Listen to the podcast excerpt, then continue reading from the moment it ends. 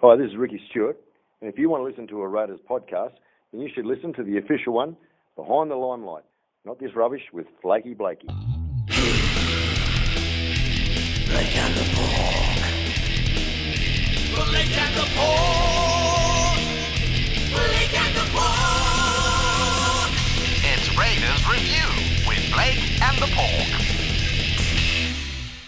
Hello and welcome to Raiders Review with Blake and the Pork. I'm the Pork. I'm Blake. And we're excited, aren't we, Blake? We are excited. Well, you know, the season that was so dark and gloomy, It it's was. turned around. It has. It's turned, turned around. around. Everything's coming up Milhouse. The last two weeks, and you know, uh, first of all was on the back of, of Xavier Savage, and then that that Who? Sorry? that excitement yeah, evap- evaporated almost as quickly as, as it emerged. It Um, disappeared. like a fart in the wind, yeah, well, except a much I was going to say I was going to say a, a snowflake on a on a spring day, but Probably yeah, not good away. analogies, though, really, aren't they? Because we love you, Zave. Anyway, we are the third most popular Raiders podcast on the internet, coming to you from the filthiest storeroom buried somewhere in the Bowser Civic, the location of which we will never reveal. No, no, but you did bring someone here the other day. For, it was like a sort of a a guided tour. I did not. you did. Oh, no, I didn't. You showing off the storeroom to just random friends and colleagues. I, I, I don't know what you're talking about. I would never. What do you mean the storeroom? Uh, uh, yeah, no, we will never reveal. That's the thing. But anyway, we're back here. we we're come back to here with the we've- dubious support of the Greenhouse, the number one Raiders fan forum on the internet. Get on board, get engaging. It's great. They're people who love the Canberra Raiders as much as you do, and talking about people who love the Canberra Raiders as much as you do. Come in and get your LPs, your clothing, your CDs, all sorts of paraphernalia from Landspeed Records because they do love the Canberra Raiders as much as you do. And if you're listening to this podcast, you must love the Canberra Raiders. Is that not right? indeed. Yes. We won against the Eels, though. That was good. Just one of my big concerns in 2021 about rugby league and uh, V'landys' ball, as we know it, is that um, it's become so much a game of just who's got the bigger, stronger, faster players, the better team. And one of the things we'd always loved about rugby league, I think, um, has been that as much as anything, it's about will and desire and effort. And I was really concerned that it was no longer will and desire and effort would be enough. And I had sort of linked that to You the thought that had given away into the gentle night. Yes, and I'd, I had seen the demise of Queensland in State of Origin, and thought, yeah, Queensland never had the better. Well, except maybe they did for a while there, but generally Queensland haven't had the better players, but they'd had greater will and desire, and they were able to, to overcome, you know, a superior team on paper. Well, we saw that that's not dead. We saw through the efforts of the Raiders, we saw little men like Tom Starling, Josh Hodgson, give Sammy their- Williams. and Sammy Williams and Matt Frawley uh, give their absolute all and stand up to a much bigger and stronger team. A highly vaunted um, forward pack. We looked at that forward pack in last week's episode and we were like, how do we overcome this? Well, we did overcome it and we managed to overcome it missing our two strongest, most consistent forwards for, you know, well, Papa was out there for all of a couple of minutes. Eight and- minutes. Yeah, and was it really even that long? Eight minutes. Eight good minutes. and Ryan Sutton um, again barely featured. And he came he came back on But yeah, he was in in, the pain. second half, but he was he was struggling. And of course, we didn't have Jack Wighton. no, So I mean, we did, and and it looked like, uh, look, the there's an al- almost an argument that we've looked better though without Jack Wighton in a couple of a couple yeah, of he'll be back better and stronger. But um, the line speed, the line Well, that was the real feature. That was the real. unbelievable. That I was the real haven't. feature. When was the last time you've seen line speed like that? Uh, not since about 2016, or maybe, or maybe, maybe in, in 2019, yeah, Yeah. But um, and led by the likes of Jay Bateman, you know, it was that sort of aggressive, in your face. You know, our little men were making their tackles because they were coming out there and and aggressively making. them. No one was planting their feet and saying, "I might see if I can stop him." That was that was the, the real. I think that we saw. You know, we saw in um, Frawley. I think made 26 tackles and didn't miss a single one. Yeah, Sam Williams made 23 tackles and only two missed tackles, which for Sammy and you know his Yeah, his that's good. defense of late um, is really good, and especially since we knew that um, Isaiah Papali'i would be running at him. Oh, he was coming for him. He was Would be for would him. Had coming him- for that was that was obviously plan Squarely in A, the crosshairs. A, B, and C for Yeah, yeah. the for the Eels going into the game.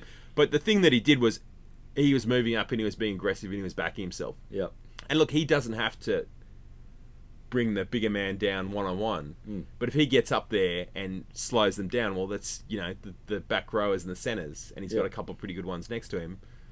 Will come in and, and help him out, and that's what happened. It was great to see. It was. It was really, really great to see. Um, I was so impressed with some players. But look, I, I think Harley Smith Shield on the wing looked fantastic. Really, really caused Maika Sivo grief all all night. There was there was a point where uh, Andrew Voss said where he, he was running, he said it reminds me of Nick Cotric, and it really did. The way he sort of was just seeing those half gaps and really pinning his ears back. Just a little chunk of ball of muscle, and he was going in there hard. And there was one where he did a ball return, and he got absolutely smitten. He was absolutely thumped to the ground. There was another play of the ball, and who took the next one after that? Harley Smith Shield, and he made 20 metres. And it's like, right, yeah, you thumped him on that one, but he got straight back up and came at you again. And it was it was great to see. I was impressed with him. Um, I was also once more impressed with um, uh, Corey Harawira-Naera. I thought he was fantastic again. I do want to note that the ball that put him through for his try was a Sammy. lovely little effort from Sammy, just popping off his hip, and CHN just got a saloon run through as a result of that. But I don't think it's opposable for who was our man of the match. Um, getting the $20 Landspeed Records, Blake and the Pork man of the match, Jordan Rapana. he was in absolutely everything. I mean, his his effort was superb. Have from, you seen him play a better game for the club? It'd be up there. It'd I- I don't think I've seen him play a better game It'd be up there. Um, that little kickback to save the 40-20 was absolutely brilliant. Unbelievable. and then um, of course the you know the game was was won in the dying seconds. It was an absolute thriller of a, Yeah. of a match, It was. uh, and that's what like you, you know the effort, the struggle, the battle. That's what people want to see in rugby league. And Yeah, yeah. You, you've heard people throughout the week. Everyone said that's one of the best games they've watched all Yeah, year. it was great. I, I was riveted uh, to that match. Even when at the mo- at the end, where I thought somehow we might lose it, I was still pretty impressed with the performance. Um, Well, at, when we went when we went in at halftime and we held them out for the last bit, it was kind of like whatever happens now, I think we can be proud Mm. of the effort of the team. And there was a point in the game when uh, Junior Paulo and Reagan Campbell Gillard came back on the field. Yeah. and we were at this point very depleted in the forwards. Yep. and we had you know Tomoko who hadn't was sitting on the bench, not doing much. I thought, okay, this is the point where, unfortunately, things start to unravel. we're going to get overrun. yeah, But we didn't. It was it was incredible. It was incredible. And and the thing about this victory and the effort and everything else, I think we can put to bed the talk, the theory that Ricky has lost the team because if he did lose them, he well and truly has them back again now. Because when the coach has lost a team, you don't see an effort like that. no, you don't. And but you know, when Corey Harawira-Naera went over for that try, I thought, oh, that's good. You know, like so now we've taken the game right out to them. But when eight minutes later, Jordan Rapana off the break of a, a, a great Sebastian Kris effort, Yeah. by the way, that was a great run. That try came down to him.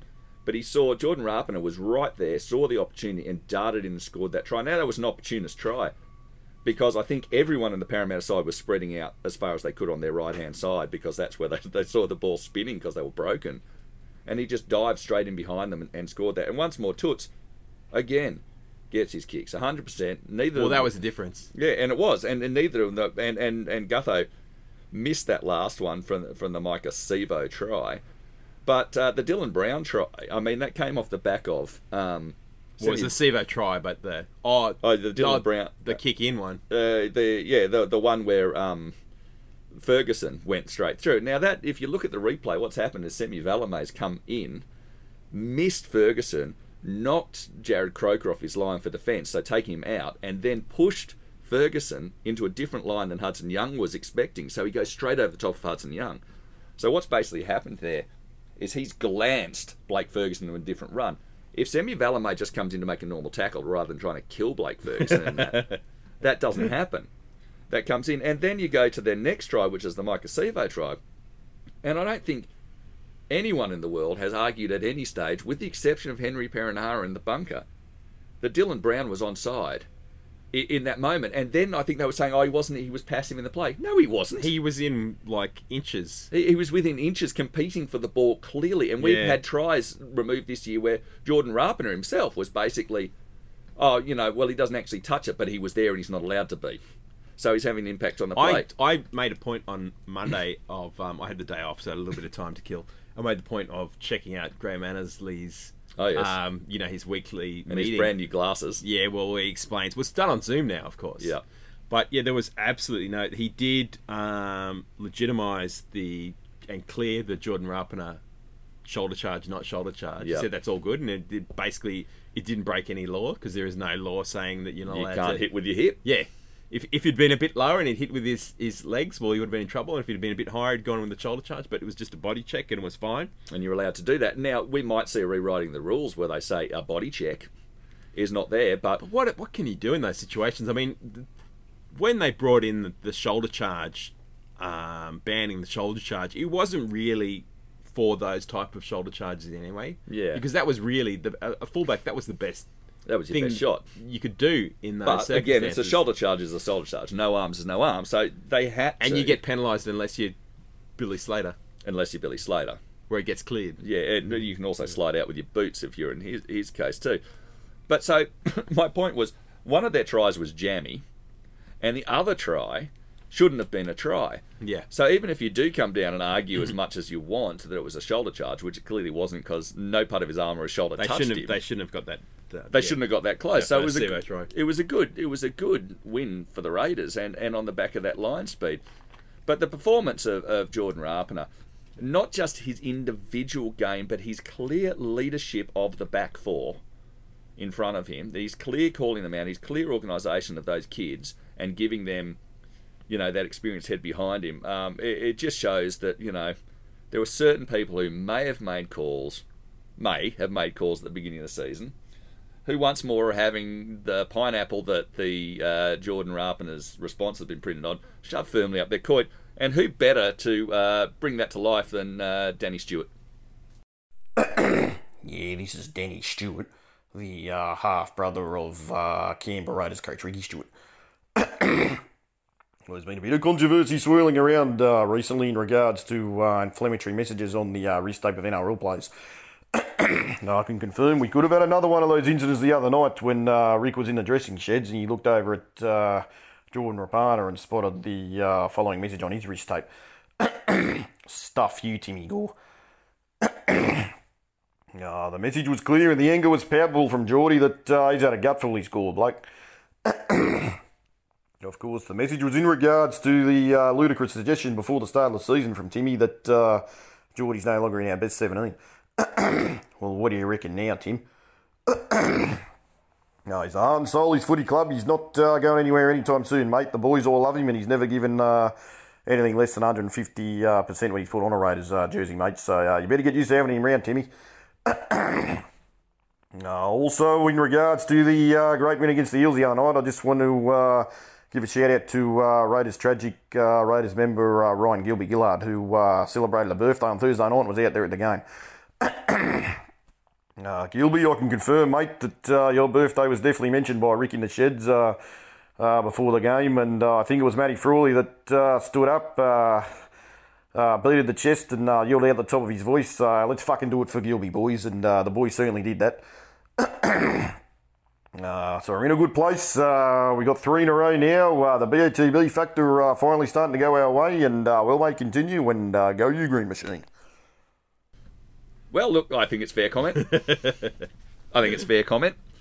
I think that um, every now and then, you know, in this world, you, you make a call and you're entirely, utterly wrong. But let me say, as I've said many times before this season, how grateful I am to have been entirely wrong. Yeah, well, the thing that gets to me is people are having a go at me online about your comment. I posted a picture of uh, Well, you're Rapana's- associated with me. Well, yeah, that's that's the problem, isn't it? Jordan Rapana's uh, wonderful um, try celebration, and someone said that's the guy that you wanted out of the team. I was like, I didn't want him out of the team. No one. I think if you go back through the full four years that we've been doing this podcast, I didn't no think one his form would be good enough to hold his spot in the side. I was wrong. Colour okay, me wrong. okay, I've yeah, yeah, we, we've covered you being wrong. No one was a bigger champion or fan of Jordan Rapana than I have been on this podcast. Mm-hmm. I declared him years ago that he's the greatest winger that's ever played for the Canberra Raiders, and I think he's just finally uh, well and truly rubber stamped that this season. Uh, I mean, people try and tell me that Noa Nadruku is, or John Ferguson, or Lesley Vainikolo, or um, I'm not going to go Leslie, but Noa Nadruku and and Noa and- Nadruku. and- I mean, and- Noa and Nadruku. Chicka Ferguson, It's hard to it's hard to support. Kenny no, Nagas, it's- ah, Terry Na- Fay, great winger, gave us hope in, in times of darkness. But look, talking about people who played a long time ago, we watched the the, the documentary Ricky. It was great, wasn't it? It really was. It was very good. It was, uh, it was, if anything, my only criticism, I guess, well, would be that it was too short. Yes. And there were a lot of things that they didn't cover in the end. But I mean, how Yeah. long? How long could it be? There's such a colourful career and so much to, to, to cover. I, I loved the way they started with that Ashes Yeah, thing in 1990. It was great. I, when he was coming back to the club, I wrote an article years ago about basically saying, comparing him running, you know, coming from Parramatta and Wooden Spoons and the Sharks and the the Roosters, and you know, his his coaching career was now the you know the, a, a metaphor for that. You know, it was like he was now running, you know, desperately trying to get that try to reclaim his career, and um, but that that moment, you know, the fear on his face, even as he goes through that line, he, he's just like, God help me, you know, just running. You could see it. He's just running, and it's so good. It's such a great moment. Someone posted that try though on, on Twitter, and they said if if, there, if that had gone to the bunker today, you can actually see that um, Mal Meninga shoved someone out the shoved way. someone out of the way. It might have been, it might have been called back, which would have been interesting. I but- think it definitely. I remember seeing it at the time, saying he's gone in there and taken out a defender. Well, he just kind of jostles him a little bit. He like he- goes right in there with the shoulder and shoves him. There's no questions asked. No, I think that was a good call. But you know the what? atmosphere though, when you look back, you see you go footage. back to the bank, uh, bunker in 1988. Terry Lamb gets sent off, you know, for Canterbury Bankstown for, for taking out Ellery Hanley late and high. He gets Yeah. sent off now. Well, he should have been. He should have been sent off back then. But you, the atmosphere at that Kangaroos tour, like I don't know if the games are at Wembley and Old Trafford, are hmm. absolutely packed. Yeah. And then there's one whole end that's just all the, the touring Australian fans going absolutely berserk when Yeah, yeah, yeah. Scores try. Reminded me of those great moments back in 2019 where those, those, those great Raider fa- faithful. I think there was about 350, 400 of you, but now, you know, it's grown to about 3,000 of you were there when Papa went over in round 22. And, Oh, uh, in Melbourne. yeah, in Melbourne, and then also i- i- in the in the uh, in the semi final where we won. You know, there was not that many of you in reality, but gee, it's grown. Like you know, the amount of people there on the snow day. You know, I know that Chapo inflated the numbers to be three thousand people on that snow day. I reckon there might have been sixteen hundred of us, um, all told in that. But you know, now there's thirty thousand of us who were there. I wasn't there. I was there. I wasn't there. I was sitting behind glass in a heated room, but I was there. well, I had played soccer the day before and had actually got snowed on because Yeah. it snowed on the Saturday and on the Sunday that Yeah. weekend. And yeah, I was I was at home and I was you went up very cold and sorry. I watched it on TV. But um, yeah, look, when it comes down to strange things that happened on the weekend, there there was something that you know really annoyed me. In fact, you might say it ground my gears. You know what really grinds my gears? You know what grinds my gears, Blake? Henry Perenara in the bunker. I mean, what? I I mean, it's Forrest Gump's box of chocolates. You never know what you're going to get, with the exception of one thing. It's going to have WTF wrapped all over the outside of it because you don't know. You know, he replayed the the Jordan Rapana that many times because you could see he was looking for a way to call it a no try. He was looking for. Well, it. this is the thing. A lot of people have said that Henry Perenara is um, biased against the Raiders, and um, the justification or the explanation for that is because he was actually Ricky was actually his coach at Cronulla in 2007, and Ricky ended his NRL career, and, and he's he's had a grudge against Ricky and the Raiders ever since, and you know this is you can see the evidence in these various video ref decisions he's made against us. Yeah. I don't think that's the case at all. I don't know. I think he's just purely incompetent. He's not a very he wasn't a very good ref, and he's not a very good video ref either. And yet, I had a look. I checked. He's still been appointed to two games this week. In the aforementioned Graham Annesley um, explanation of the round, all the the things that he was explaining, all were the the Henry Perenara obstruction decisions in the game between um, the Storm and the Cowboys as well. And look, some of them they said were justified, and some weren't. And it's, yeah, I don't know, but, he's, I mean, just, he's just generally incompetent. But he's got photos of someone. I'm pretty confident. I mean, it, it's come down to that because I think that they're keeping him in the video ref box because um, you know he was a refing actually refing games on the field earlier this year, and it turned out he's got a heart condition. So I think they've already he's had to stand down from refing games on the field because of his heart condition. I don't think they're getting, now going to further uh, kick him to the curb from video refing as well when he's obviously going through a p- bit of a tough time. But at the end of the day, it's not about who's a nice guy Oh, I'm happy. else. I'm happy to sit in the video thing. I'm a, I'm a hell of a nice guy. I think everyone would agree. I'll, I'll go into the video bunker. I, I can't make a bigger hash of it than he does. It grinds my gears that he's still there. But I had with, looked with so the Dylan Brown one, and his first thing was, "Oh yeah, Dylan Brown's on side." Really? Where did you get that from? And then they go back and look at it, and I think they suddenly it dawns on him. I don't think he mentioned he did, he just said, "Oh, kick chase is clear and I was onside." And you're just like, Really? that is baffling. That- that- Really? How is he on side? Because he is literally in front of him, and I cannot see a world in which Dylan Brown was onside. I, I just can't see it. The Well, the actual the actual point is you only need to have one foot in line with the ball, one foot behind the ball to be onside. So you don't have to be entirely behind the ball. Uh, but I couldn't using that. well, yeah, even using some people have argued that using that criteria maybe he was, but I don't see it. I even even But- applying that, I still don't see a it. very few people have argued that. It was one of those ones where, you know, like you, you could argue this rather than anything else. But, you know, it grinds my gears. Um, but more than that, it might make some people call him the ass clown of the week. Okay, so Ask Clown of the Week. Uh, The I'm- A R S E. Yes, that's the correct way. Since we've stolen this segment from Roy and HG, and that's how they spell it. We didn't Clown. know we stole it from. Someone suggested it to us, and then maybe they were aware of the Roy and HG segment. Well, we weren't. We didn't know where we saw it, but We're now but aware we've stolen it. Roy and HG are talking up about awarding soon their Ask Clown or candidates for Ask Clown of the Year. Yeah. So I'm going to get in early and award my dual Ask Clowns, two cheeks Ask Clowns of of the year. Both Uh, buttocks. Yeah, yeah. And Buttock so- number one. the aforementioned Henry Perenara. I mean, Right. he's been asked clown of the week on the show on numerous occasions. Four times, I think. This is the fourth time. Yeah. So he he's he's going to be awarded ask clown, and of course the other ask clown of the year is your good self. Um, numerous numerous calls and errors, and just Apart from Jordan Rapana. the other one, uh, the most recent one, last week's show, where one hand you've wanted to have Elliott Whitehead play halfback. Yep. Five minutes later, you had him playing prop. I'm saying next season, you were worried about him getting old and where he's in these things. We've just signed him for three years. Fantastic news. And you're saying, Well, oh, he was already- he was where are you already- do? he was well, already what I'm signed- saying is, just like Sia Soliola has made a venturous trip in from the centres all the way through into the second row locks and now finds himself in the prop rotation. Why is this not a journey that Elliott Whitehead can't make? Because physically, he is not.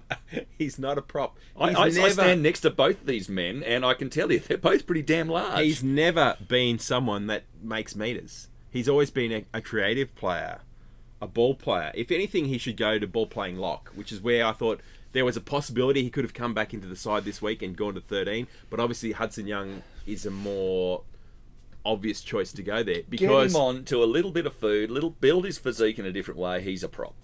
he's not a prop. He's He can never, be a he prop. never will be a prop. You and all you people have been having a go at me will All- eat your all. damn words when you see him in the prop rotation. You say, "Oh, Tim No, right." when he gets named at 13 for one game, you'll claim that he's a prop, as as has been pointed out. But yeah, did anyone come through and back up this suggestion, or have you just been wildly just ridiculed for this ludicrous suggestion? I haven't been widely ridiculed at all. There's just been a couple of you, you and Solzy, and a couple of other prats who've been having a go at it and thinking, "Oh, I'm so freaking superior." Well, have a look at yourselves. You know, maybe I'm a little bit right, but you know, so yes, look, Henry is a very good ass clown of the week, right? I, I'm definitely not. Ask Clown of the Year, you are. But look, uh, I have an ask clown of the week. So you're still going week. You're not ready to go to clear one for the year. No, Okay. no, no. I mean, the year's still got a fair way to go. There's Yeah. a lot of episodes to go in there. I think you might be going off early, which is something I'm sure you've heard before. um, but my ask man of the week is the uh, the salty tears of the Eels, fan, Eels fans going on about, oh, it should have been a penalty try. It's like, well, to be a shoulder charge, it has to involve the shoulder, or at least the shoulder down to the elbow with you going at it. None of that hit. It was just his his hip. Now, Yeah, sort of upper thigh and yeah, hip and- so it's not in the rule, you know, hip charge. It's not No. in the rule body check. It's a shoulder charge. And it wasn't. So you can go over as many times as you want about, oh, it should have been this and it should have been that. It wasn't a shoulder charge. And they're arguing that it should have been. Gutho was going off um, saying, "Look at him, he's bleeding.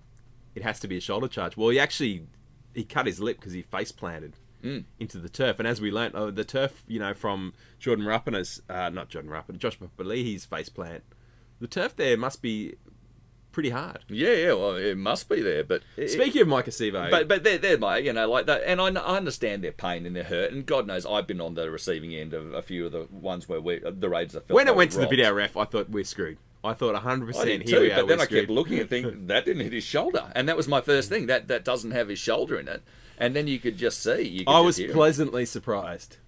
Yeah, well, it's uh, yeah. Henry gave us a break that time. So if he really did have a vendetta and was out just purely just to get us, he would have said that that way. He would have said that it was a no try, which is why I'm saying he is. Oh, he is unless, of course, someone had given him the tip that you've, you've had an absolute Barry Crocker in, in letting the, the it's Mike more, try and go more in the first that instance. he's. It's more that he's incompetent, and the thing is with the with the bunker. I mean, he's the voice you hear. Yeah. but it's not just him in there making the calls. Isn't there a bunch of them? There's he's the senior. He's, He's, the, person senior. who's making the call, though. Yeah, he's the senior review. Other people can say things, but he's the one making the calls. So we uh, we come up to uh, the Knights this weekend. We've got an extra day turnaround than them. They played on Friday, we played on Thursday, and they're coming off a loss to the Roosters. You know, in, in sort of Premier League English football terminology, a game is referred to as a six pointer because games worth three points. Yeah, and yeah. It's it's a six point swing either way. This game is an absolute four point. Yep, I agree. I mean, we, we said last week was a must win against the Eels to give us any hope. Well, this game we really do need to win because um, looking at the, uh, we can go through the runs of the teams later, but the Knights um, have a better run than us. We're currently two points ahead of them. We win this game, we put a four point gap. Yep. We lose this game, they're on the equal amount of points with us, and they've got a much easier run. Their for and against is worse than ours, though. Because Yeah. for all our foibles this season, we haven't given up 50. No, we did give away what was it, forty four against the Titans. We did, and but That- that's by far that- and away our worst. oh that that They've given up still. a 48 to the Storm. Not that, that there's any shame in that one. Um, they've given up 40 to the Eels. They've given up 36 to North Queensland, 36 to the West Tigers, 38 to the Sydney Roosters, um, 42 to the Titans. Um, so you know they can concede a point or two, the lads, um, but they can also score them. The, they score a fair few points, and, and they seem to the ghosts of Wagga Wagga. Well, in recent years, um, I'm sure that we've they've we've they've beaten us more games than we've beaten them. I think you're absolutely right. For a right. while there, obviously, when they were really struggling, we would have been beating them. But in the last couple of years, I mean, last year was the game at Campbelltown. They really um, put a score on us. Yeah, yeah. They just they, they just and, and that was uh, when we were expecting to do really well, and all of a sudden they absolutely jumped us out of the box, and they did it. Yeah, no, they, they've got a great record of of of doing us over for quite a long time. Even when they were doing poorly, they were beating us in matches. Yeah. Um, well, pong is the big the big danger man, and he's one of those players where up until a game against us, and it might have been that one against um, in Campbelltown last year, I was like, is he a bit overrated? Is he really as good as you know everyone talks about? And then yeah, he comes out and absolutely tears. A lot of players have done that to us. But I mean, but he is like the, I, I don't think there's any question that he's he, he's that good. the other one, He just he sh- he saves the moments to show that he's that good Yeah. against the Raiders. The other one that um, is a concern and did really well in that game against Wagga is Bradman Best. Yeah, that's and right. And he's coming up against Jarrod Croker. And like I've said uh, before, the centres that Croker really seems to struggle against. I mean, when he comes up against uh, a Jesse Ramien or a Bradman Best or a Konrad Hurrell, those absolute, you know, beast yeah, centres that have got 15. Have they got 20 kilos on him? They've probably got 15 kilos on him. yeah, Yeah, those those are the ones that make me nervous. yeah, yeah, yeah. But And, and as as good as Jarrod Croker has been since returning, I mean, he's been pretty mostly good. He's kicked goals pretty well. his goal kicking's been brilliant. I, I Um, think he's I been still pretty damn good. he's still Look, a look, player. the- he's still the- a player when he's near the ball. The Jarrod Just, Croker. let me just finish this point on Jarrod Croker. He's still a player when he's when there's something happening and he's near the ball. Now I'm just hoping something bad doesn't happen. You know, he's one of those players now that you get a little bit nervous when when the balls goes to I him or he's about to make a tackle or something. But and I it was evidence in the a game against the Sharks where he dove on that loose ball The- and it popped out. There's just like, oh, J- Jarrod. But the barometer is this: the Jarrod Crocker, Croker, Crocker. Crocker, the barometer is this. People stop whinging about it. So he's he's playing well because people rarely say good things about him, but they're more than happy to pile on. So we have Like I'm saying, I get nervous when I see him. yeah, but uh, what have you seen recently where you've gone, oh my god, that diving on that ball against uh, yeah against the Sharks. yeah, and there there there are bits and pieces, but there's been bits and pieces with all the players, not just him. Like there's been nothing diabolical. There's nothing. Oh my god, you're obviously what I'd be running at. There's been been nothing like this. The last yeah, they beat us. Going back to the They will have Bradman Best running at him on there. So the last their time we beat them was in round three at home in 2019. Apart from that, we've lost two since that point. Then we lost in round two in 2018. We beat them in round 25 of 2017, which wasn't exactly the greatest result. Um, all the wins we've had have been at home, and all the losses have been away. But hang on, is this a home or away game this weekend? I think this is technically meant to be an away game because McDonald Park, the Wagga match was away, Oh, right. so technically, but they're also away, and they I have know. lost to us when they've been away. I know. so- I think I think that I've that going to um, Queensland has been the best thing that's happened to us. It, it may It's be. totally turned our It season around. be. Well, the teams this week, um, we have Guler, who is playing a lot better football, uh, Hodgson um, and Pa- Papali'i in the front row, Whitehead and Harawira in the second row, and Hudson Young going to lock in the So, absence of, of Ryan Sutton. I thought that there was a possibility that Elliott Whitehead could have got named at lock this week and Yeah. see how he goes at that ball playing 13. The thing is, then what happens when Tom Starling comes on? Yeah. Because obviously Tom Starling coming on after 20, and then Josh Hodgson, Josh Hodgson. Where's going going? to lock makes sense. Whereas if you have, But I mean, you if could give have Sammy a breather and have him go to seven. won't, too. won't happen. You Hudson um, Hudson Young can go from block to the prop rotation He could for the rest of the game, and that's what'll yeah. happen. That's what'll happen. Well, then you got um, Williams and Wighton in the halves. So Jack Wighton mooted to The make thing, his the thing about Josh Hodgson two seven, which has been discussed by numerous people and, and everything else, laterally in defence, I think would be another issue. Apart from maybe he would then overplay his hand too much. Also, I think laterally in defence, he's very good at the. I will never understand this overplay his hand shit. I just won't. He's the best hand we have to play. There were a couple of times in uh, the game against Parramatta where he still came up with a couple. Oh, he had a great game, but there still were a couple of head scratching moments. One was in the first half when we were close to their line and he's gone down the short side. One of those die in the corner moments when I would rather we'd gone to the open side to Frawley and tried to get a repeat set as a which you know we didn't really see in that game and Frawley didn't even really get an opportunity to put in one of those kicks. Yeah, but okay, of- and then the other one was that kick on tackle three when we barely had any possession. I mean, the thing we should say about the Parramatta game, we won that game with forty percent of the ball, Hmm. Which is very hard to do, especially in 2021. Um, so we finally did have the ball at one point in the second half, and he's like got done that kick on tackle three, where he's kicked into the back of one of his own Oh god, yeah. players. So he does he does still have a head scratching moment. He does, he does, but he's still, I think, our, our best shot there. Jack White, will he be better for the the rest? I think he will. Sebastian Kris and Jarrod Croker in the centres. We got Harley Smith-Shields retaining his spot on the wing. Uh, Semi Valemei on the other wing, and Jordan Rapana once more at fullback. On the bench, we've got Tom Starlin, Matt Timoko actually on the bench proper. Same as last week. He was on Sis the bench. Oliola and Joe Tapine. Um, we're coming up against a night side. Saifiti back from injury. Uh, Brailey at hooker. And the other Saifiti. So we've got the Saifiti boys, Jacob Yeah. and Daniel in the front Good row. players, good yeah, players. they're very good players. Uh, we've got Mitch Barnett, ex-Raider, in the second row. again, someone who's really up for the fight, He really is. And, and, he, Tyson, you know he will be in this game as well. It's got an error in him, but he does a lot of effort. A lot of effort. We got Tyson, the aging Tyson Frizell, but don't let that surprise you. That, don't let that give you any heart. No. This bloke's a competitor. Then you've got Connor Watson, who's who's playing um, at the back of the scrum in 13, ball and, playing, and it's lock the, again. the, the model of the new of the new 13. Then you got Clifford and Crossland in the half. Now remember, Phoenix uh, Crossland uh, gave us gr- all manner of grief last time.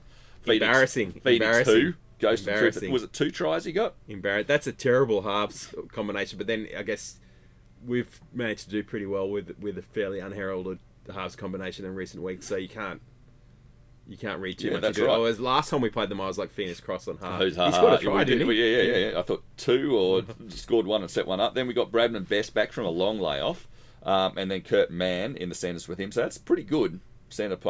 Uh, and we got Hymel Hunt on one wing. We got Tuala on the other wing.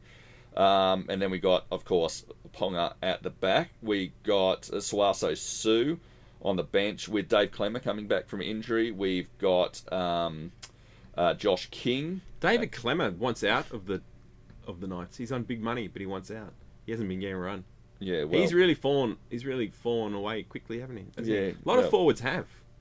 Yeah, the the big the big people have, and, and rounding out their bench, uh, we got young Brodie Jones coming there. He's only played twelve games, um, so you know where where where are the holes in this? You know, where where do we find holes? Well, once more we turn to our expert and we go ripping in with Arnie J.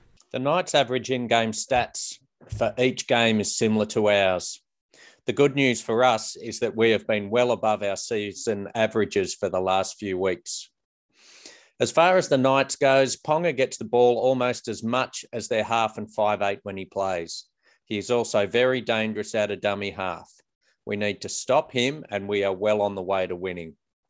Jayden Brailey is also dangerous and needs to be kept a very close eye on, especially his dummy half running.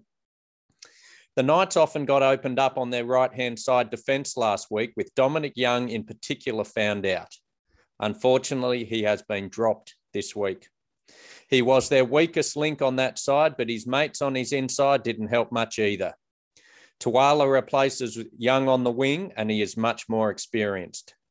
Worth noting, though, that he has played all of his 18 games this season, bar one, at centre.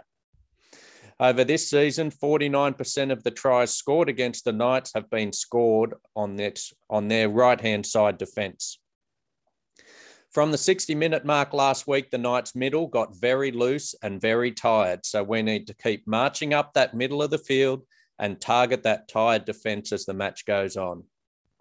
If we can pick apart these weaknesses and keep the key players quiet, I am confident for another win for the Green Machine this week.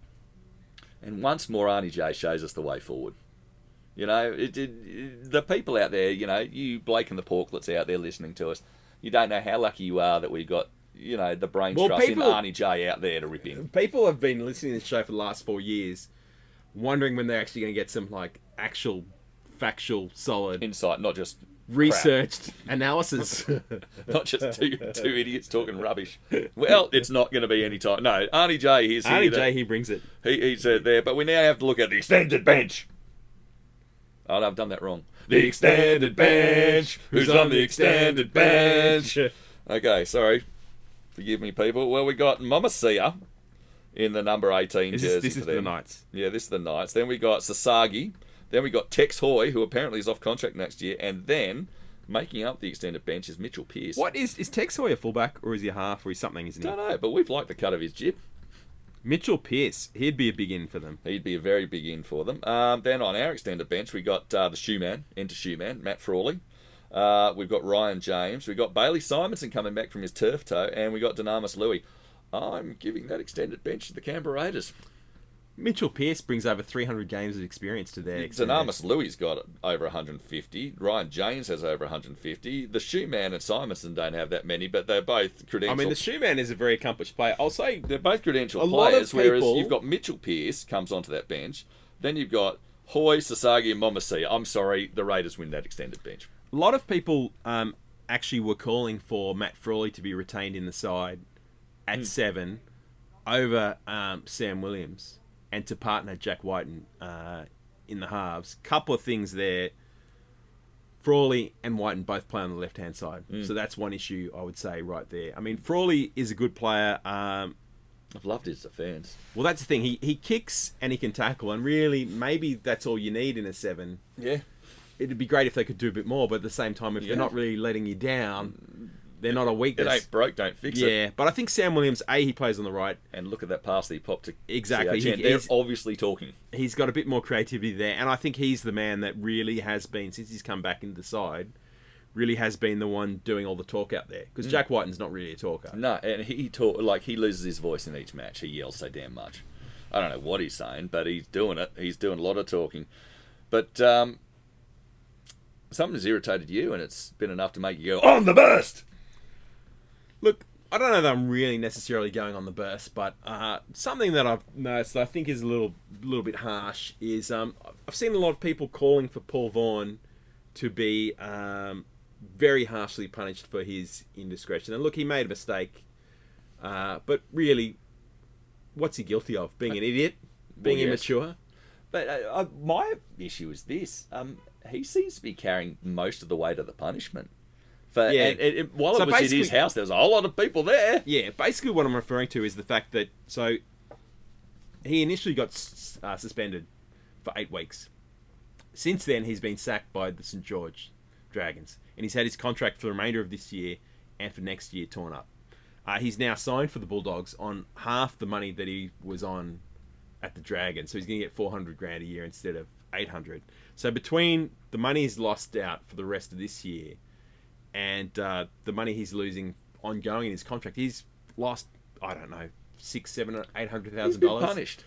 People are saying that because he's been sacked by the Dragons, he hasn't actually served those eight game suspension, and that in addition to that, at the start of next year, he should be forced to sit out the first eight weeks of his Bulldogs contract. Now, I just think that's ridiculous. And look, the guy has suffered enough, and like I say, his biggest crime is being an idiot. He hasn't sexually assaulted someone, he hasn't physically assaulted someone. You know, he's just a bit of a tool. But I think he's been punished enough, and and uh, let- let's lay off Paul Vaughan. I, I agree with what you're saying. I, I'm, I'm I'm not disagreeing with you, but technically that argument holds water. The sacking was done on one terms, and the eight matches suspension from the NRL is eight match suspension from the NRL. No, no, but he the- but, but it. if he hadn't if he hadn't had the eight match suspension to serve this season, this Mm. part of this season, well, the Bulldogs could sign him now, and he could be playing for the Bulldogs now. But he can't play for the Bulldogs now. He can't play for anyone for the rest of the season. Okay, okay, yeah, then, then you're right. You're absolutely right. It does not hold water.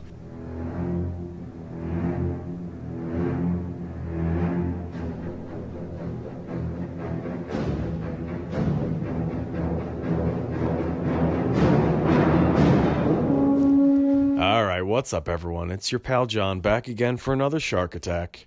Uh, this week, I'm going to change things up a little bit because I've been instructed by the boss man Blake to not swear at all.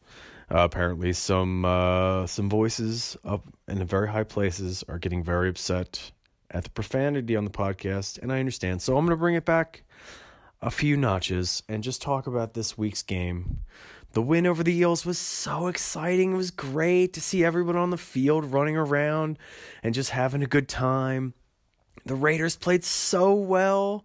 They did the thing and then they passed the ball and scored the, the thing and uh, the points. They had two more points than the Eels, who were so also so good. They're adorable running around with their little uniforms on, the yellow and the blue. It was so funny how at the at the end of the game, Maika Sivo tried to win, but then Jordan Pana ran over and totally wrecked his ass.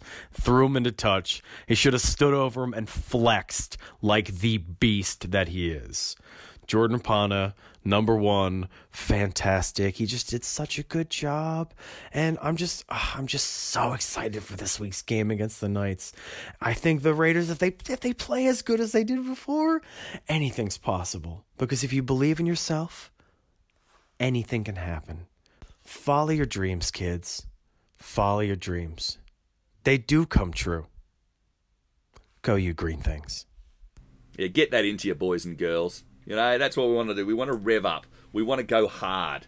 You know, we don't want to be sitting back there and think, oh, we're doing all right now. Everyone has to lift.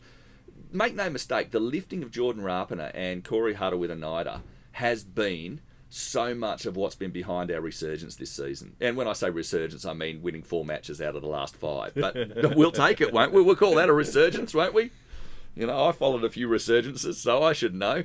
Um, but, you know, so everyone really does have to go in and hit it hard. It's not just enough to go in and say, yeah, I'm doing my job. I want you to do more than your job.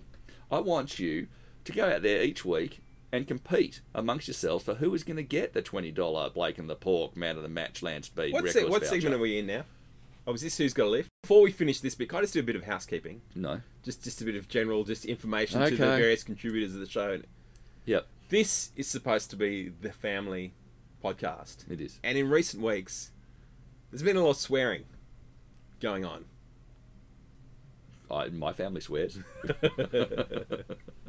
Why no, swearing's all the vogue. You know, Olympians swear. Everyone's everyone's swearing right now.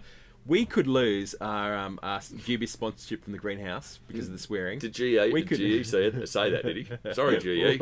we, Was there any we- could- particular we could- swearing that offended you that I should we could apologise we could al- we could also might need to, like review some of our settings in various um, iTunes and Spotify everything else, but to rebrand the show as explicit. So moving forward, let's Wouldn't just that try sort and of cut be out. cool though to have the explicit on there? I sort of think it'd be good. I mean, It's like when you used to pick up a video at the um at the uh at, at the Video Easy or Blockbuster or anything else. uh, the, the DVD and you look at you, you check M. Oh, this one's got swearing, drug Nudity. use. Fantastic. I'm in. I'm in. But you know, you know, as I do, a regular listener to uh, Polstack on uh, on um, Behind the Limelight, the official Raiders podcast. You know, What I, you're saying? That show needs swearing. I would love it if, if Benny slipped in a swear word every now and then. I think it'd be fantastic. Something to make it a bit more interesting. Just just a real surprise swear word there, you know. Like t- today's surprise swear word brought to you by Tony Ferrugia Bodyworks. And by the way, Tony Ferrugia Bodyworks, you are the two-time sponsor of the week because I didn't do any research on another one this week. But you know what? Tony Ferrugia's been there a long time. They deserve it. There's carpet. time. There's a carpet cleaning one in there. Is there? Yeah. All right. Well, I'll do two next week to make up for it, and I'm really, really sorry. Um, but uh, who's got a lift? Who? Semi Valemei. He Twi- had a good game. Yeah, he did, but twice now. He got Jack in, in the Sharks game with friendly fire. That's what got Jack's bloody ribs in the first instance. Yeah. And then he's come in and knocked Croker out of the thing and let Blake Ferguson through. If you're gonna go and get someone, Semi, and I don't, I'm not against you going in and, and marking your ter- you know, like really smashing into someone. Hit their men, not ours. Okay. Hit their men, not ours. Hit the person not in the same jumper as you're wearing. Okay, that, that's what we're really looking for here. So it's not much of a lifty lift, but it really is. It's more it's more of a direction thing. You know, make sure when you're trying to clobber an opposition player with a good hard tackle, which I endorse, as long as it's done legally with arms. Try and make sure it's their player, not ours. Okay, and The only player in the game against um, the Eels that had more runs and made more meters than Semi was Jordan Jordan. Rapana. Yeah. Yeah, no, Semi had 20 runs. Uh, he ran for 226 meters. He had 90 post contact meters, which is actually more post contact meters than um, than Rapper. Yeah, look, I, I'm not arguing that he's been played badly. What I want to do is hit the right people. Because when I before he came in back into the side, Semi, because he was injured for so long at the start of the year, Hmm.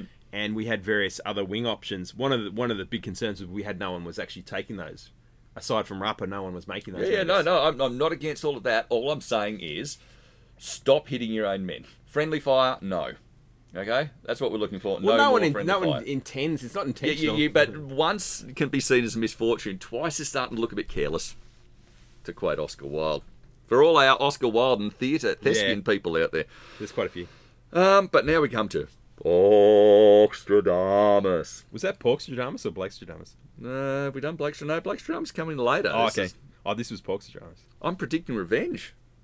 I'm predicting that the Raiders are going to get over the top of uh, the Knights this weekend and really put to bed the the demons of that uh, second half at uh, McDonald's Park down in Wagga Wagga early this season. And basically get these that, that four point match, win that, and continue this fantastic 1995 Bulldogs esque run You did sort of, you did sort of say quite a few weeks ago that we were about to go on a run. I and, did. and I did laugh at you at the time. I did mock you, and look, Everyone you- mocked me. But you see, you some asked for a transfer. Some of you didn't want to work here anymore. But I've been right. And this and you is did the thing. you did predict last week. Did you not predict a close, Close controversial win. What I'm saying here is Blake Stradamus is on the money here. I No, don't know Pork- why you're people. Pork Stradamus. Yeah, Pork Stradamus on the thing. I'm scared too, people. I don't understand why this is working, but what I do know is last night it came to me that the Raiders were going to wreak revenge against the Knights. Now, I don't have much more details about that, but I saw smiling Elliott Whitehead. I saw a very smiling Elliott Whitehead. I don't know what that means, but what I'm saying is Pork Stradamus is that there will be revenge this weekend, and that that drag uh, that Bulldogs esque 1995 run towards the the trophy, towards the ultimate victory in 2021 is going to continue this weekend. So there's my Pork Stradamus. Listener of the week, you've got one for us. We do. So Jamie Bradman, who uh, is behind the Footy Smiles, Ah, yes.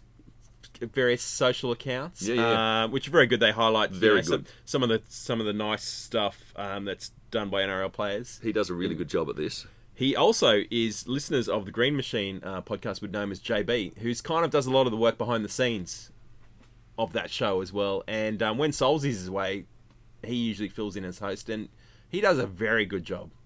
He does a very good job. It's it, So you're making Blition of the Week because this is part of your personal feud with Solzy. no, no, no. Me, me Is this because what happened? Is this me and what, Solzy this was mates what happened up at the- Rabina with you and Danny Stewart?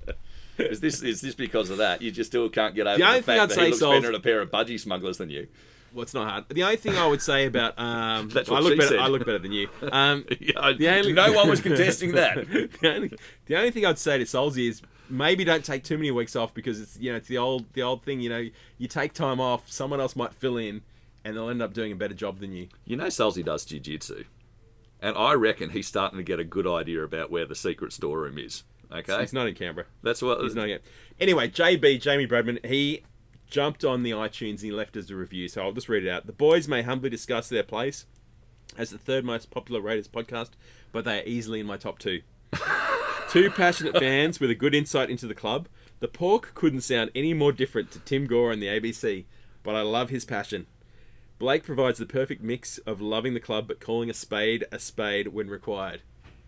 Yeah, because I don't play it safe like you. No, you I'm don't. I'm not a suckhole. But going back to the Ricky Doco, you're now starting to see why I'm a, a Ricky zealot because when you're his mate, you're his mate, and I'm not turning for love nor money on my mate.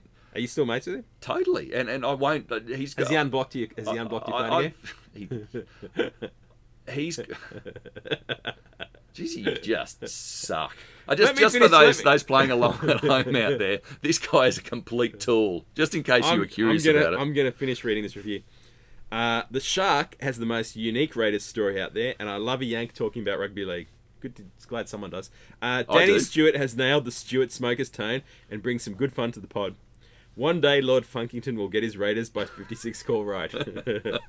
Look forward to every episode. Now, thanks, thanks, JB. Good on you, mate. That's good, and and I may add to, to what um, Blake was saying is the footy smile stuff is awesome because every now and then you, it's so easy when you see oh this person did something dumb and that one's done. You know, you see the Appy Coruscant news last week and you just think oh god, are they all a pack of jerks?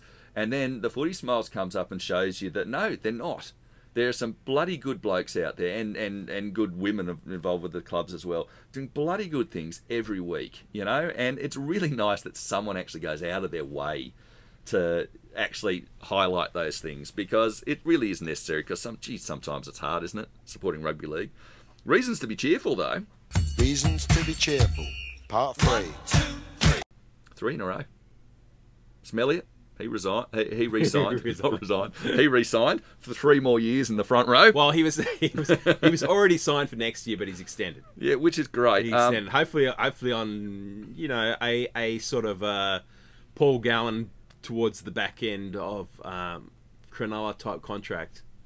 Paul Gallen was one of their best players right to the end. I know, but he was as as his career went on, Yeah. the money started to get wound in a bit, and hopefully that's the case with with Elliott because I'm I'm wary of signing old players to long term deals. I mean, we've Yeah, got with Jarrod Croker has still got three more years Mm-hmm. of a chunk of the salary cap beyond this season. Why, why do you have to constantly rag on the captain? Why do you have to do it? Why do you feel like that's necessary? Does it make you feel better? Does it make you feel like a bigger He's man? not our captain. Does it make you feel like a bigger... Yes, he is. I'm only joking. He's absolutely our captain. That was the the Josh Hodgson reference. Who is the captain? Is Elliott Whitehead the captain? Uh, I, at the moment, it's Jarrod Croker. And Elliott look, Whitehead. we know who the leaders on the field are, right? So captain is as captain does. We know that Jarrod Croker. But when they the take the, when they, name. when they take Jarrod the field, Croker is the captain of the C against name, but you also know Josh Hodgson and Elliott Whitehead are both captains of that club, and Sia Soliola for that matter, and throw in Papa. These these are these are the team. what about. Rapper? I'm throwing him in now too. I would never have done it. I would never have done it before the last couple of weeks at fullback, but I sure as hell do it now because What, what about at- what about Curtis Scott? Is he captain? of something? I'm sure. I'm sure. Curtis Scott, apparently, the, the story goes. Now, I unfollowed, I made a decision to unfollow um, Curtis Scott on Instagram a few weeks ago. Mm. Uh, and then I heard during the week, apparently, he has now taken Canberra Raiders uh, off his bio. Yeah, right. Yeah, so that that hopefully we've seen the last of Well, I him. mean, I hopefully don't think he's played enough matches for us for that to, you know, be on his bio. But I did. I tried to go Isn't look at his. I tried to go look at his. In, I tried to go look at his Instagram to see to confirm that assertion that Canberra Raiders no longer appears there. But he's set his account to private now, so I couldn't see it. So So you were blocked, is what you're saying. well, no, and I'm not sending him. A, I'm not sending him a, a follow request. I've moved on from Curtis Scott. All right. I think the the, the pain, the, club pain should- you, you've gone behind it. The pain was too raw. Now you've moved on. Okay, I think we've I think we've got to move on from him. okay, but you've got um, you got oh, and uh, other reasons to be cheerful. We digressed. Uh, Jack and Papa are back. Uh, Elliott's back, and they're up in a performance. Um, So is Elliott on when they take the field on the weekend? Is Elliott the co-captain? I, I actually don't know. I, I'd assume at the, at the moment it would just be Jarrod Croker straight. Because when Croker was out and Hodjo stepped down, It was Elliott. Elliott. But I, I think No, I think I, they're think captain is as captain does, and I know I Well, it, it what what it comes down to because it is actually because you know for so long in rugby league, captain didn't really matter because what was it? Someone who took the coin toss. But now it does actually with the bunker in play. It does actually matter who your captain is. yeah no. As it's become apparent, anyone can do a captain's challenge. Not Rapper. Not Rapper. Although he's done it before, but uh, it's time for Blake Stradamus. Okay, a couple of weeks ago, I was thinking that we were going to have someone brought in before the August one transfer deadline, which is this Monday. Mm. But I'm now thinking it's not going to happen. Mm. It doesn't look like we're getting we're going to add anyone to the squad. I'd be very surprised in this Yeah. circumstance if we would. Which is kind of interesting because to add someone to the squad, especially as you can now add players on loan, but they can't play in the finals. To add someone to the squad um, between now and the end of the year, it's not like they have to move to Canberra. No, They just basically have to change hotels. you, you can At the Australian coastal lifestyle, can't you? The co- coastal experience. Maybe we can fly someone out from the UK. Maybe we could. Kevin Ward style for Manly. How Yeah. good would that be? Yeah, it would be. Because yeah, we do have spots. We do have. I think it's two or three spots available in in, the squad because we, you know, George Williams has gone and Cook. They're both in the top thirty, and uh, in addition to that as well, we also would have some money to play with because we let George Williams go early. Mm. There's a couple of months of you know good money there, but yeah, sadly I don't think we're gonna add anyone. But I would like to look back on at this moment as well some of the greatest ever June 30 late season transfers. Oh, yes. And do any stand out for you, particularly in mind? I think in 2016, I was in the, the tunnel after the the uh, a match for the Raiders, and this huge hunk of a man was standing in front of me and said, "You look familiar. What are you doing in the Raiders dressing room?" It was Junior Paulo, probably the biggest one I've seen. Yeah. The Junior Paulo coming to the Raiders in 2016 and knowing nothing about it until he was literally standing in front of me, and then someone said, "Oh, he's signed for the Raiders," and I'm like, "You what now?" That's probably the biggest June 30 one I've seen. Well, there was, I guess um, it was slightly earlier again, but um, BJ was a pretty big one as well, wasn't he? Oh yeah, that's right. He was a mid-season sign. I forgot. He was that. from the Knights. He Yeah. didn't have a lot of impact in 2015, No, but no, no. he was At he the was buffet, he did. Yeah, he was he was pretty out of shape, but he came good in 2016. Um, Shandor Earl's the one that really sticks in my mind. He came in late and ended up being part of that great you know run to the finals. in 2012. I remember asking because we'd gone up to done a Pan- Panthers Raiders match, and it was the first stint of Ivan Cleary as coach. And Shandor Earl had a very good match for the Raiders, and I said, uh, "How does it actually feel, you know, watching a player you've let go do so well on a match?" And he said, "Nah, fine with it. Good luck to him." And I thought, "Ooh, something's gone on there." And didn't we find out? and didn't we find out? And and the most bizarre, um, And that's exactly how Cleary said it to me. No, no problem at all. Good luck to him. yeah. And he said it when he was saying, you know, when someone says good luck to him, and you know that's not what they're saying. No, who knows? No, no, no, no. He was not saying Who knows? luck to him. The most like, yeah, bizarre, the most bizarre mid-season transfer. Uh, I'm not sure what year it was, but it was in that that, that sort of dark late Furner period. Remember when Adam Mogg came back from Oh, yes. and played at seven? Yeah. Oh, oh, God, yes, I do.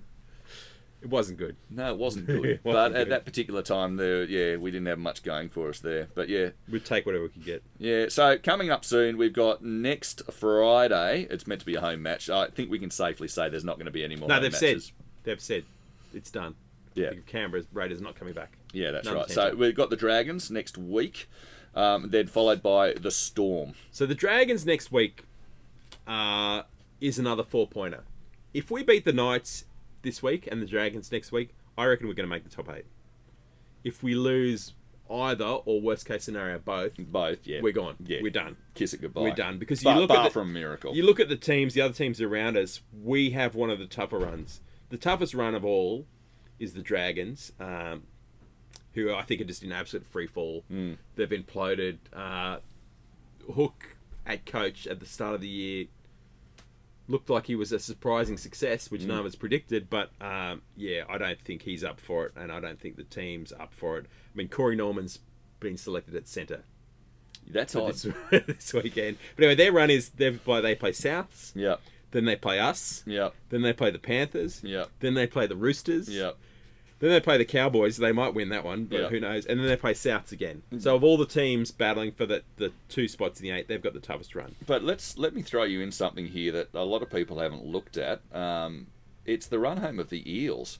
Like the Eels right now look like they're entrenched in the top four after we beat them. But No, no, they've they got, could- They've got the Roosters, then the Rabbitohs, then the Seagulls, then they've got a bit of respite with uh, the Cowboys, then the Storm, then the Panthers running home. It would take a minor miracle for the Raiders to make it to the top four, and it would take winning all of their remaining six matches, I believe, in order for doing and Manly having a bit of a slip up too. Is, I don't think this is even mathematically. No, it is. It possible. is mathematically possible. The Eagles have to lose matches they shouldn't. Parramatta has to lose virtually everything they do, and we have to win everything. But there is a way we can go into the top four. It's the just, Eels are already on 28 points, and we're on 18, and there are six games left. Yep, So the and if they most lose all we could six finish points, on, the 30. most we could finish on is 30. That's right. I think we'll make about. We'll get in there. I think I think realistically, Manly's not going to drop all their matches No, too. But okay, that, so and that's the way it has Looking to be. at the other teams that are actually realistically on our level, the Knights' run is Raiders, Broncos, Sharks, Bulldogs, Titans, Broncos. Mm. So they play the Broncos twice and the Bulldogs once. Yeah. They've got the easiest run. Sharks have got Sharks have just lost um, Shaun Shaun, Johnson. Johnson. Which is a big loss. with the recurring hamstring. which so. is a big loss, yeah. Between between he and um, and Matt Moylan, they're a bit short on halves hamstrings around Yeah. that joint. Uh, Sharks got Manly, Warriors, Knights, Tigers, Broncos, Storm. And that's what we'd say was an easy run, but I'd say the Sharks themselves are part of an easy run now. Yeah, and then look look at the Titans run. Dogs, very winnable, obviously. Cowboys, yeah. Dogs won't win another game. They might. They won't win another game. Dogs, the spoon is theirs. Dogs, Cowboys, South, Storm, Knights, and Warriors. And Warriors won't win another game either. They might. They are in absolute free fall. But we do play the Warriors, don't we? Yeah, we do. Last. So, no, second last, sorry. So, but we've got St. George this the week after, but then, and we play them the early match on the Friday. The next week we have the Storm. Now, strangely, we're going to have an extra day turnaround over the top of them, and then on top of that, the Storm will have played the Seagulls, which will probably be a willing match, whereas we'll play the Dragons. So, if we're going to play the Storm at any stage, that might be a good point. Then we play the Seagulls. And, they'll be very hungry for revenge. But again, we will have an extra day rest over the top of the Seagulls when we take them on. Yes, they will be hungry, but that will be an extremely tough match. Then we've got the and Warriors. Presumably Tom Trbojevic. Yes, and then we've got the Warriors, and then we finish off with the Sydney Roosters. Um, Roosters one will be an interesting one. uh, yeah, look, there's a couple there. The, the Raiders really have The to Roosters four are- of these are- last six to make the finals. The I think. Roosters are losing players at an alarming rate. They do. And for a while there, they managed to keep on like plugging the you know the hole They in did. the dam. Next man up. Uh, but it, it's their stocks are finally wearing thin. But have you seen? There's talk that a former Raider might be joining the Roosters before August one. Do tell. Someone who's presumably, well, he might need two weeks to get into some sort of bubble. Dukes, Josh Dugan to the Roosters. Buzz Rothfield's reporting. Must be true. okay, so but my thing is, if we win four of our last six, we will make the finals. Yeah. And I think that's achievable. I think it's also possible to win five of our last six. But it all starts with this weekend because otherwise it's all just stuff. But as I said, think there's revenge in the air. Anyway, you have been listening to the third most popular Raiders podcast on the internet, Raiders Review with Blake and the Pork. I'm the Pork. I'm Blake. And we'll talk to you again soon. Blake and the Pork. Blake and the Pork.